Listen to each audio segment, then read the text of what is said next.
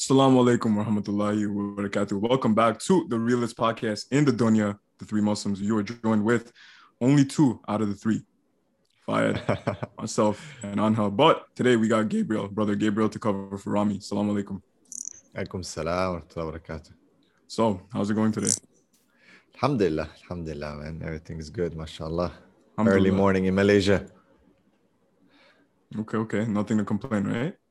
Alhamdulillah As we always say, if you if you have time to complain, you have too much free time. That's right, man. So today Yes, I sir. heard uh, there's uh, there's a rumor around the street that we got a new book, right? Journal of a New Muslim. Alhamdulillah. Tell me a little bit about yes. that. طيب بسم الله والحمد لله والصلاة والسلام على رسول الله. Yes, alhamdulillah, this is something I've been working on for quite some time. Subhanallah, I remember even before embracing Islam, I've always had this desire to write a book.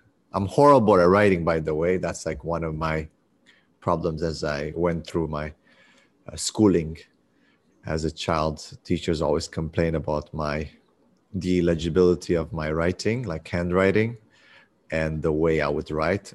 I think also that I've been exposed to quite a few different languages. It was difficult for me to get the grammar correct and all that, you know, so I would like kind of mess it up. But I don't know why I always had this desire to write a book. And I said, one day I'm going to write a book.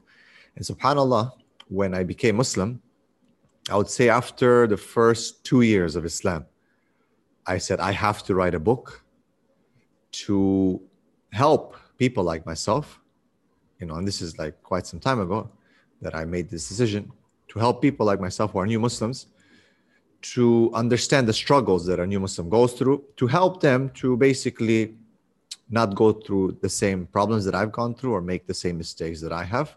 That was one of the intentions of the book. And the second was to help the community, the existing Muslim community, to basically know how to deal with new Muslims, to understand the struggles that new Muslims go through, especially in the in the West.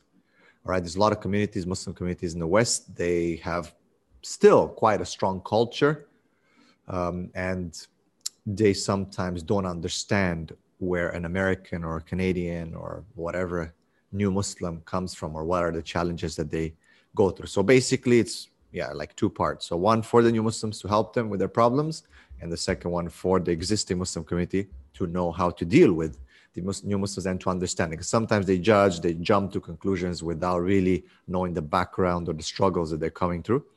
So that's what I hope to do with this book to to help. So I really pray that more new Muslims read it and more community leaders and masjid activists who have new Muslim programs or who deal with converts, you know, who go to their masjids to become Muslim, know how to deal with them, inshallah. So, yeah, alhamdulillah, that's pretty much the the background behind the book. I could say for myself, I'm definitely getting it because I want to know more about how to deal with new Muslims. I think I was gonna say Anho's gonna get it because he's a new Muslim himself, but I think it's been a couple months, man. I don't consider you a new Muslim anymore.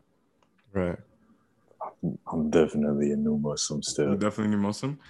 Yeah. Gabriel, how do you distinguish between a new Muslim, like a new revert, and to when they're no longer considered a new Muslim? Okay. That is a good, uh, very good question. I, I don't think there's like a cutoff point in terms of time because everyone deals with it differently and enters into the faith differently. But Allah subhanahu wa ta'ala tells us in the Quran, "Uh, يا الذين آمنوا ادخلوا في السلم كافة. He says, Oh, you believe, enter in the faith fully. Right? So basically, as some of the Mufassirin say, like accept everything. Right? So I think this is the cutoff point. It could be two years into Islam, it could be five years into Islam. It all depends the amount of effort a person puts to be able to internalize the concepts and the understanding of Islam. So, how much Quran are you willing to learn? Understanding, implementation, of course, because someone might be just theoretical and say, Yeah, I understand everything about Islam, but like it doesn't do too much, right? So, these are all important points. So, once you've kind of entered into Islam and have uh, embraced Islam, uh, you know, positively and fully, I think then you can say I'm not no longer a new Muslim. For me, I would say it took me about five years. Okay, I would say it took me about five years to say, okay, I'm not really a new Muslim anymore. Um, some people, it takes them longer. Some people, subhanAllah, throughout, you know, after 20 years, they're still, they still consider themselves a new Muslim and they still haven't um, submerged themselves into the faith uh, fully. So it's hard to say, but I would, you know, so the, the new Muslim has to put quite a lot of effort to basically become a Muslim. Now, he's going to be a little bit different, and we see this throughout the history of Islam, that there was different cultures that you know entered Islam and they've adjusted some of their cultural practices to be in line with Islam, and some they've left because they were totally out of line with Islam. And some were kept because there was nothing wrong or there was nothing against Islam. So Islam doesn't like wipe out your culture as some people might think. Okay, if I become Muslim now, I have to be Pakistani or Indian or this or Arab or that.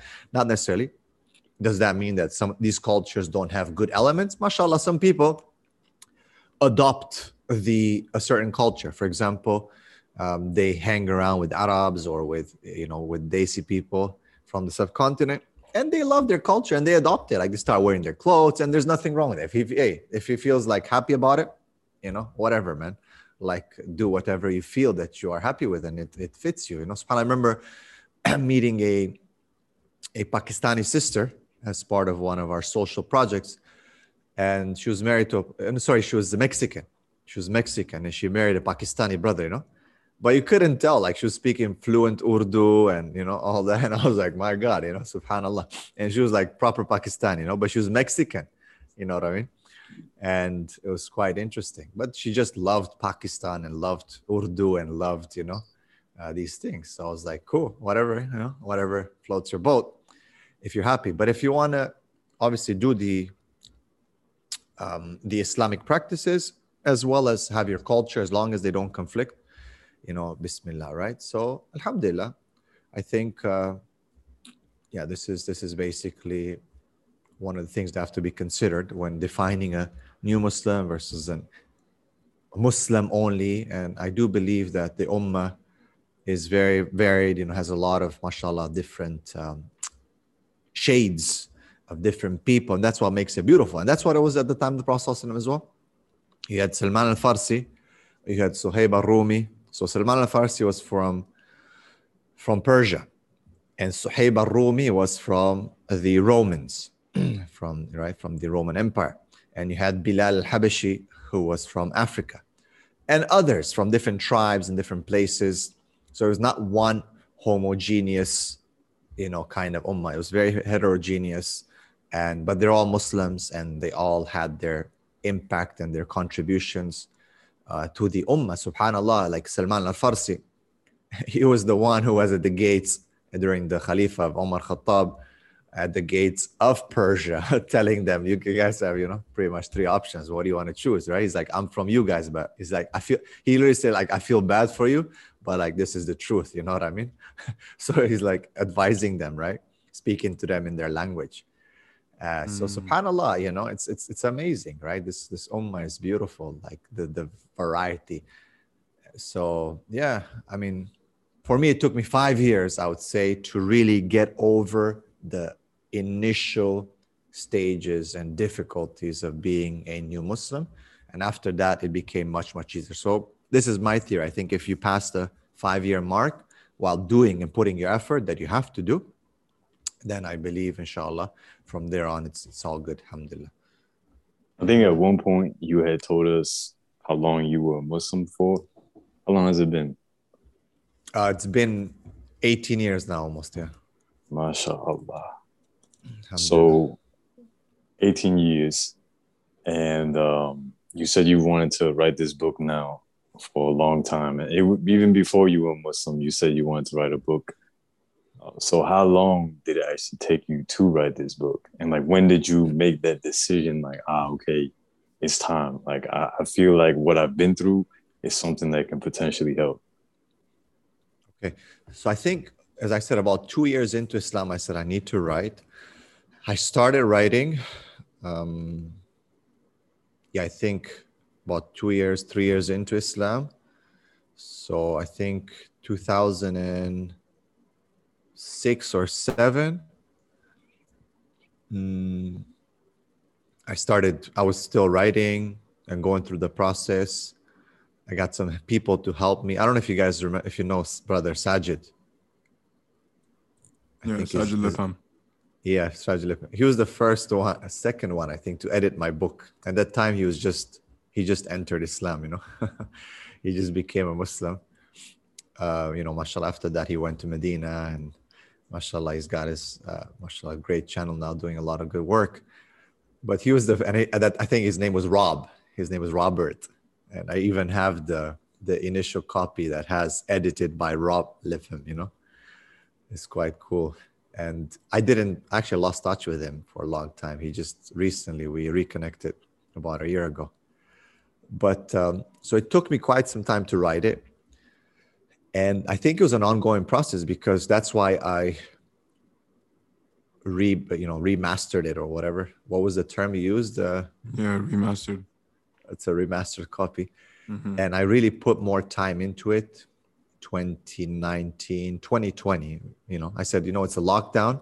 Let me just focus on finishing this. I've been putting it off but also i think it was so important to do it now after you know 17 18 years of being a muslim because i've had so much experience working with new muslims within the social um, organizations social organizations of masajid and communities around the world i've dealt with so many um, theological issues and social issues within these communities and running some of these new muslim support projects that it really gave me a better insight not only into my own experience but into others and to connect to their experience and to find patterns if that makes sense.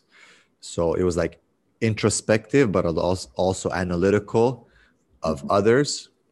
And i think that was important because i didn't want it to be just subjective just to my experience. And indeed i did find and i'm sure you've heard this a lot that a lot of the new muslim stories kind of have the same tune or there's a lot of the same type of you know stories that come together so doing this in 2020 it, it made a lot of sense because i could look back i could really analyze everything that i've gone through and others have gone through my experience and then talk to different people and they say okay this these are some of the things that new muslims go through in general and these are maybe some of the things that I've gone through just as exceptions.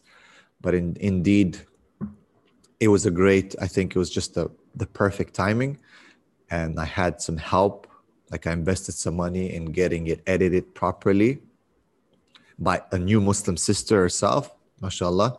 Okay, who understood basically what I wanted to do as well, and that really helped a lot because you know she is a new Muslim. And she's been Muslim for quite some time, and she lives in I think in Morocco or something. And she's American. so there's a lot of connection there in terms of understanding what I'm trying to, what the spirit of the book, right? And she really did an amazing job. And yeah, Alhamdulillah. I mean, also I've had a designer to kind of arrange the book. And then we decided to put an e, e format, obviously, because with COVID right now, shipping things and whatnot, it's, it's a big mess. I said, you know what? I think this is my answer. Bismillah. Let's just do it. E book, easily accessible. And I one of the things that I've done to the book that was quite different was to put in a lot of pictures. Like I think every page has a personal picture in it that um, has a caption that tells a story or is linked to whatever I'm talking about. From the time when I was a child, family, friends, people who gave me shahada, I mean, the brother who gave me shahada, people who supported me early into my Islam. All these pictures are are there. So there's kind of like a, a progression in, into my Islam with pictures that have a story behind it. So I think it makes it very personal. And I thought a lot about it. But subhanAllah, being an educator myself and having been a teacher for a long time and a school principal and dealing with curriculum, the most important thing when telling a story is the connection, you know, being able to connect with people. And I believe that's where the, the subjectivity does play an important role because people want to know who you are and what's your story in this world and how did you make sense of things in this life. So that was something that really, I think, benefited those who read it and those who gave me feedback on it. So, do you think, uh, well, not do you think, but any of the people that are about to embark in reading this book, are they gonna catch any selfies of you in this book? Yeah, yeah. There's there's quite a few selfies early in my uh, jahiliyyah before Islam, as well as early into Islam. So there's quite a lot of selfies here, alhamdulillah. I usually don't open up about my family too much on social media, but in this book, I did write a few things like about my brother that passed away, about my family, my kids, stuff like that. I try to be very careful with that on social media usually. So I don't, for those who follow me, I don't really post too much on that. But in this book, I did show a little bit because people said, look, man, we don't know anything about you. Like, why are you so secret? And I'm like, there's a reason for that. Um, but I've kind of, you know, put a few things there about, you know, my mom who became Muslim as well, right? She became Muslim like two years after me. So she's been Muslim for about 15 years, right? and, you know, some of those struggles and alhamdulillah, you know. Yeah, so it, you, you're essentially feeding them scraps. I like that. Uh, but what I'm gonna say is, uh, Subhanallah, I think it is the most perfect time for your book to actually be coming out because I don't know if it's just me, but I feel like we're at a pivotal point where a lot of people have been uh, reverting to Islam. I mean, maybe it's the COVID, maybe it's the lockdown, maybe it's the times that we're in. I don't know what it is, but I really do think that it's a pivotal point. Yeah, yeah, no doubt, man. I was reading a book last night um, called uh, Dilemma of the Muslim Psychologist.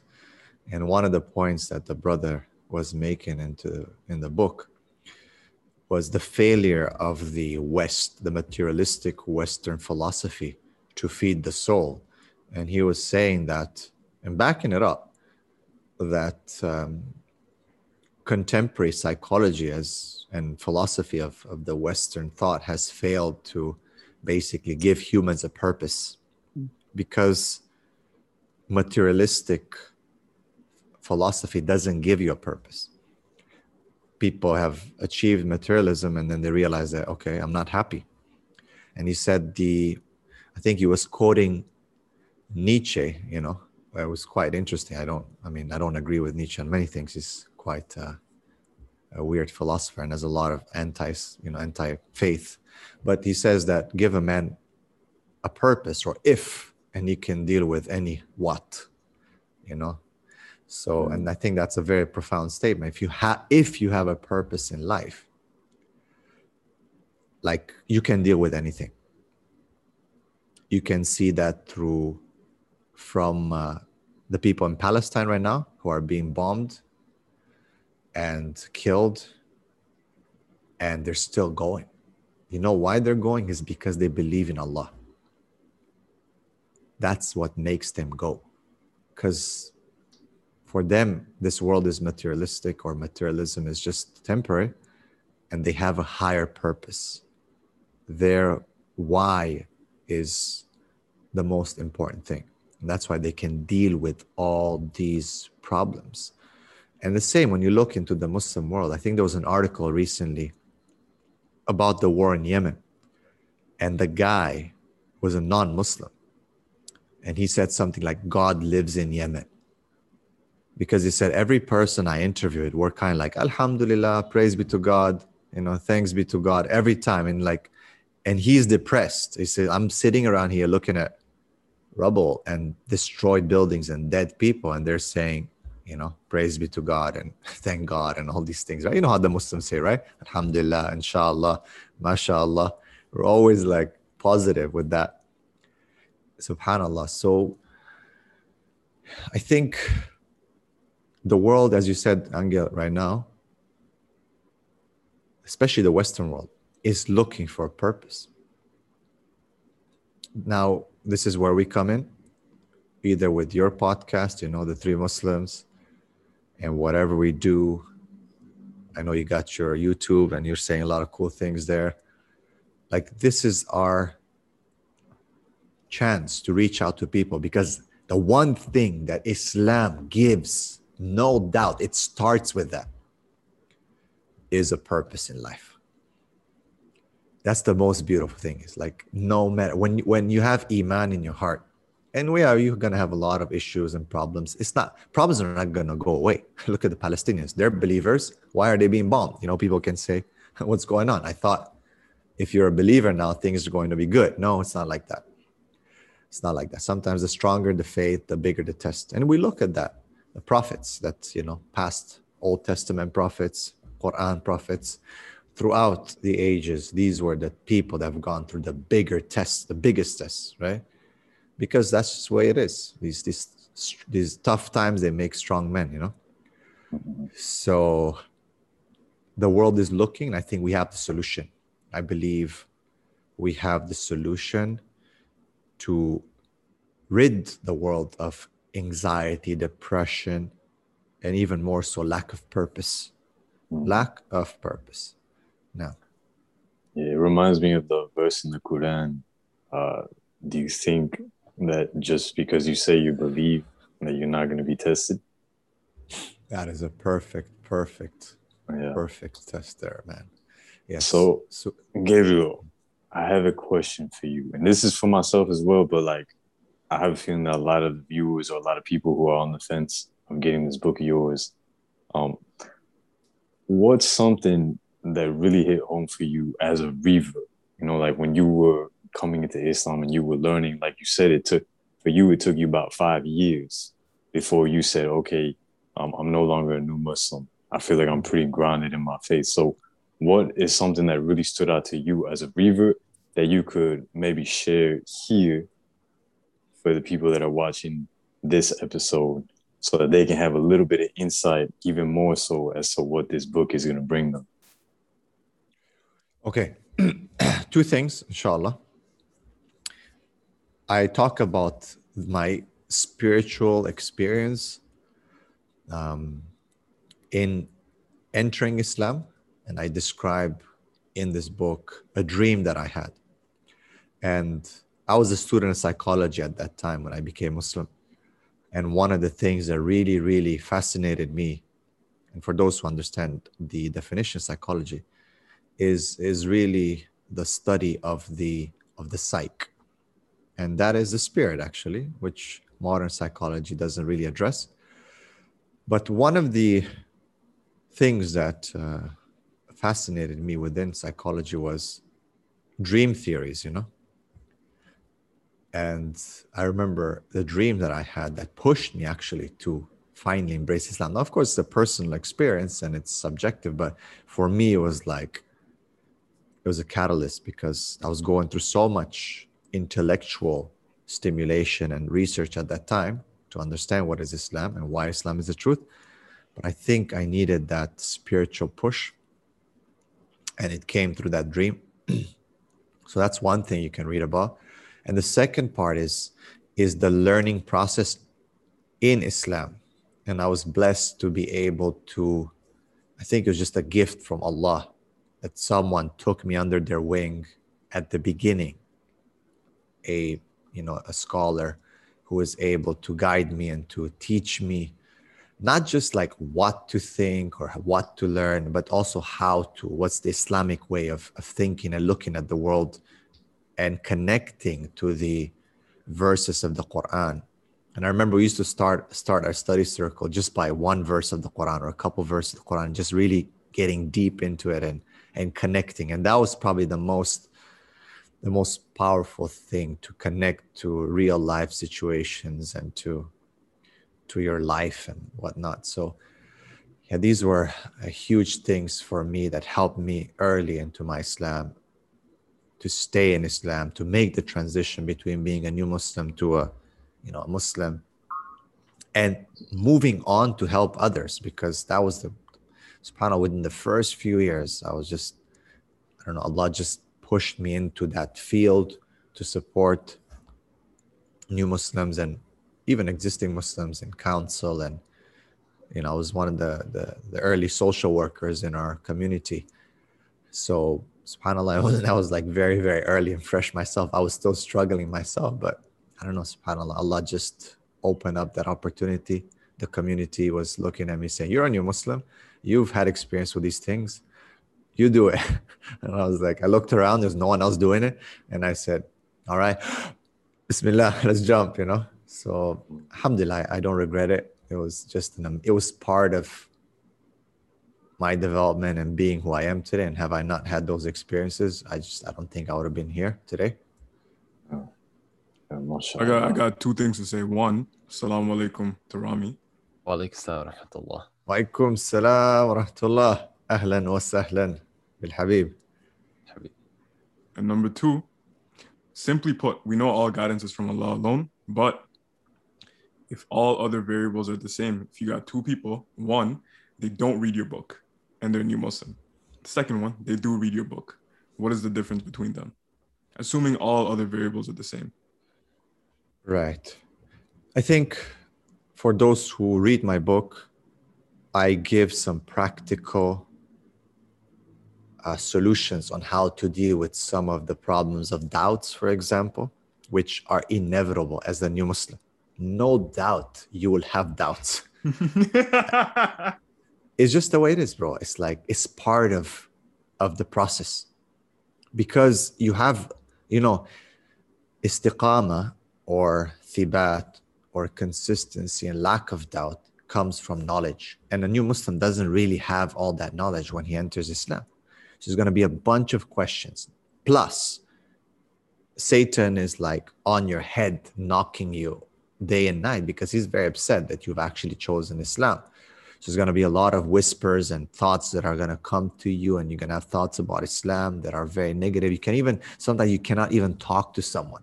And that is one of the issues that I address in my books is that my experience opening up to some of the scholars or some of the and how they reacted to me, uh, which I think was very negative because they just didn't understand where I was coming from. You know, and it was the same as the priest did when I was a, you know, when I was in Catholic school in high school, right? When I had an, a question about the Trinity, and they're just like, no, you cannot ask these questions. These are from the devil and all that, you know? And I didn't question, I was asking a question. There's a difference, you know, between questioning and asking a question. Asking a question is about you just want to know, you want to understand, you're seeking truth sincerely. So I think if they read my book, I address some of these critical issues that a lot of people try to put under the carpet because they don't they feel it's embarrassing. You know, it's like, oh, an issue of doubt, oh, you don't believe in Islam, oh, what are you a non-Muslim? Oh, this and that. Um, issues of identity, culture, seeking knowledge, traveling, things that a lot of new Muslim marriage, okay, a lot of that is there. A lot of the things that new Muslims will encounter within the first few years of their Islam. So I think by telling my story and giving some of the practical tips that I do, it will save them a lot of headache. You know, because again, remember, it's not just my experience, it's connected to a lot of other new Muslims' experience. So it's like, okay, it's like a theory that you can practice and hopefully it would save you some time and save you some depression, some anxiety that I've had going through these things and dealing with these things. So it's like a, you know, alhamdulillah, a good shortcut, inshallah, that uh, will help you to maybe accelerate your, you know, transition from new Muslim to Muslim so you can help the community and the world and give them your best earlier and faster, inshallah. MashaAllah. Just listening to all this, like it, it's instantly relatable. And I'm not just saying it, like as you're saying it, I'm just like, ah, yeah, like I can see that. Like, especially when you said that uh, going up to a sheikh and then saying something and just feeling like you can't really go to anyone because they're not really understanding where you're coming from. Um, I do feel that 100%. I do feel that. So, a question that I have is you said that you personally had you had someone that took you under their wing.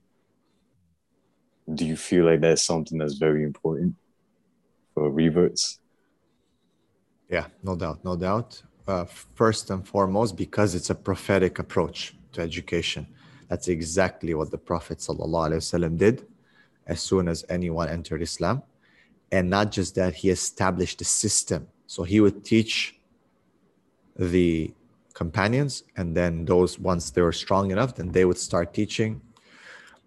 It became a system. Even when the Great Arabia entered Islam, he would always send a Sahaba, a companion, to move and to live with those people. Like literally, they would just totally move there to Iraq, to Syria, wherever they were, where the Islam, the, the empire, Islamic empire would spread. He would always send someone who was grounded in the faith, who understood the challenges, to basically be with the people and guide them and you know nurture them and so on. And it was a nurturing process. It was not just a educational process. There was it was a 360 degree system, mashallah. So it is definitely a prophetic process that I think it's not applied today. And I've worked with many masajid or mosques in Canada, USA, uh, Middle East, all over the world. The only place where I've seen, till today, we're struggling with this. Till today, new Muslim support services are quite weak throughout Canada. And I'm not sure if you guys know in Toronto, Coach Zubair, maybe that's someone I would recommend you guys do a, a little podcast with. Uh, he's he's in Toronto, and he works with new Muslims, and he can definitely tell you how things are in Toronto on the ground there with new Muslims. But um, we're still way, way, way, way, way, you know, like behind what we're supposed to be when it comes to new Muslim support groups and how to find a correct system, which is based on prophetic tradition, I would say, that takes in consideration the culture, everything that happens, uh, who these people are, and takes them under their wing and helps them and then puts them back out in society to help others. And that's the whole point. One of, as my teacher was saying, he said the dawah or this faith is like this movement is like a hospital you know you kind of treat people and then you release them you discharge them and let them go back in society and start doing their thing it's not a hotel where people check in and out and do whatever they want it's not a jail where you lock people. It's not you know it's it's got he, that's what he compared to. He says like a hospital you know. We heal people spiritually.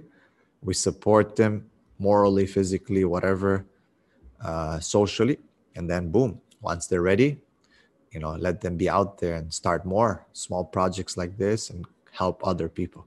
So it's critical to have someone to take you under their wing and support you and guide you someone who understands who has wisdom not only knowledge because if you look through the quran allah subhanahu wa ta'ala he blames people who have knowledge but no wisdom and actually the comparison that's given is quite a harsh comparison as donkeys who have books on their back, right? Because it's just carrying weight of knowledge, but no correct application or wisdom of that knowledge.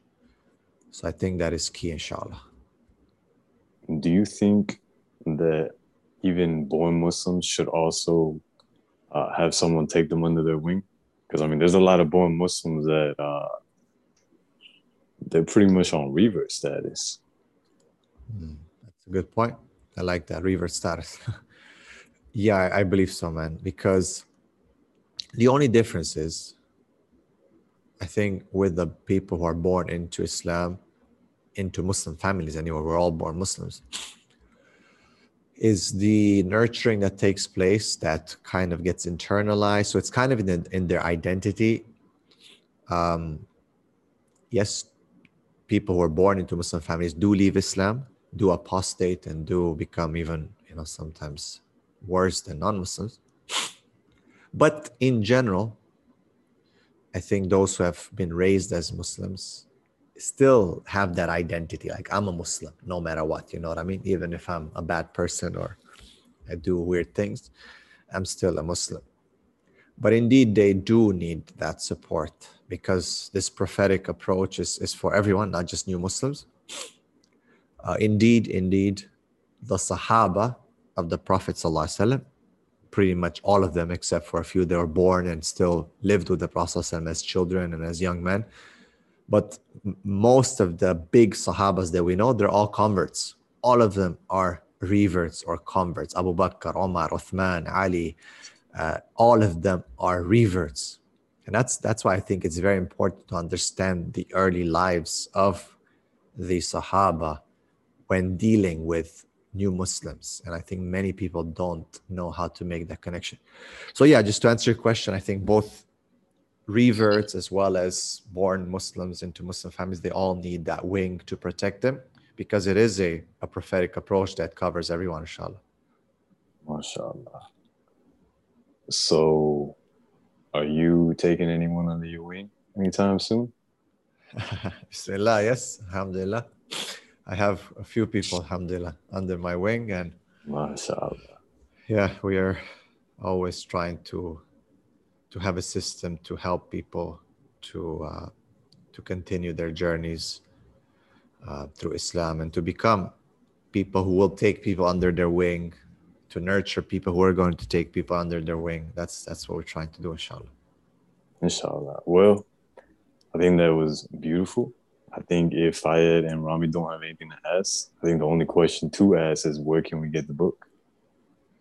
Okay, inshallah. So in all my videos or my post, I link the book, the uh, site to purchase the book. You can see the the uh, you know just the description of the book, the pictures, some samples, and then you can just order it. And alhamdulillah, all the people whoever orders it, basically all the money goes to supporting and, and creating and generating more dawah, inshallah, more invitations to Islam to others, more videos, more more work. So alhamdulillah, it's definitely a great investment, inshallah. Inshallah. Heard it here first. Invest in your akhirah. Yeah, alhamdulillah. Alhamdulillah. And if I remember correctly, I, I I think I read this somewhere. It's starting to get kind of dark in here, so I turned the light on. But um, oh, I don't know if it was uh the Prophet Sallallahu Alaihi Wasallam that said this, or if it was just something that's uh, I guess encouraged. But like the the best things that you can do in this life, and I think one of them was like leave something that will continue on after you, that will continue to help you. Great. Yeah, that is uh, beautifully said. It is hadith, as you correctly said. The Prophet ﷺ said that uh, it's like beneficial knowledge. It is a sadaqah jari or perpetual, uh, uh, you know, benefit that will be even after you're gone. And one of them is leaving beneficial knowledge for people, so people can benefit from it. Books, videos, podcasts, whatever, you know, can be after we're gone. Inshallah, all these things will still be there, you know, available for people. People make dua for us. You know, people will, you know, benefit from us, and it, it's like the bank account in the akhirah keeps increasing, inshallah, just from from these things. SubhanAllah.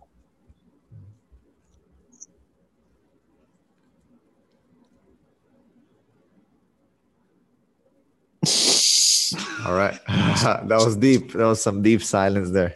Mm-hmm. Inshallah. I was looking at Rami the entire time. I know. Me I too, thought bro. Rami was going to say something. He looked like he was going to say something. Like he I was like, bro, going unmute yourself. forward a little bit. Well, actually, look, I Oh, was gonna say something. Uh, I'm Yeah. like, I'm like dead right You know now. what's on my mind? What's up? Hmm. When Angel first reverted, and we used to do like episode one, two, like the OGs, right? This man could not sit down for more than five minutes, pacing around the room. What reminded me of that was those two little things hanging down from his fan, and he, that was always his view. He was just walking around, but I haven't seen him do that a lot, like recently. That's because I have it on the tripod right now. But do you still feel that instinct to like go walk around, pace around? But you're controlling it. My, I'm control. Well, I'm doing a horrible job of controlling it, but I'm, I'm trying. It's like, do any of you have ADHD? Yes, sir. Hmm. So you okay? You guys understand? Rami, I think you I, have it too. I use maybe not. I use this thing. I, it's right here. Yeah, yeah. So I'm either uh, like messing around with like my uh my joggers like lace thing, or I'm just Yeah. like I'm grabbing something, and if I'm not grabbing anything, if I'm not moving, like my head is just like all over the place, and I'm really not Yeah. paying attention. You, gotta fidget. I know. I, I use my legs. I you cannot see it right now, but they're moving like this. Yeah, yeah, yeah, yeah. I do the same. I do the same. But this this thing helps me a lot though. Like if I'm tired or if I'm really like reading or doing something, I'll just be Oh. snapping. See, you reminded me like I used to when I first started this uh the whole nofap thing when I had an issue. And- and I had a rubber band on my wrist, and anytime that I would feel like, you know, going back, I would just snap myself really hard. It didn't work, but it, it's nice for like a fidgeting thing, though. I'll be honest. Yeah, fidgeting is good. Yeah, it's good. Yeah, yeah. What y'all All say right, we end man. this episode? yeah, let's end this one. It's been beautiful. Um, we're gonna leave a link in the description box down below where you guys can get this man's book. You guys can read it, inshallah. It'll help you whether you're a reader or not. I know I'm gonna read it. I know Faya's gonna read it, and Rami has to read it now. Inshallah. Inshallah, inshallah. Inshallah, bro. And I feel like if you like it, you know, send the link as well to someone else so they can get it. That would benefit, inshallah. Keep the blessings going, keep the Yeah. barakah going. Inshallah. Inshallah, ya Rab. Inshallah. All right, Rami, end it up, bro. Bismillah ar-Rahman. All right. Pardon me for my absence for most of the uh, the episode, but uh, I know these guys held it down, mashallah. So, everybody watching, uh, Jazakallah khair. Remember to share this with a friend, inshallah. Remember to uh, publicize this book and comment to help promote our videos on YouTube. It really does make a difference. And if you want to continue to support us, then consider becoming a member of our Patreon, the lowest tier being $5 a month. With that being said, Allahumma atina fid dunya hasana wa fil akhirati hasana wa qina adhab an-nar. Assalamu alaikum wa rahmatullahi wa barakatuh. Assalamu alaikum.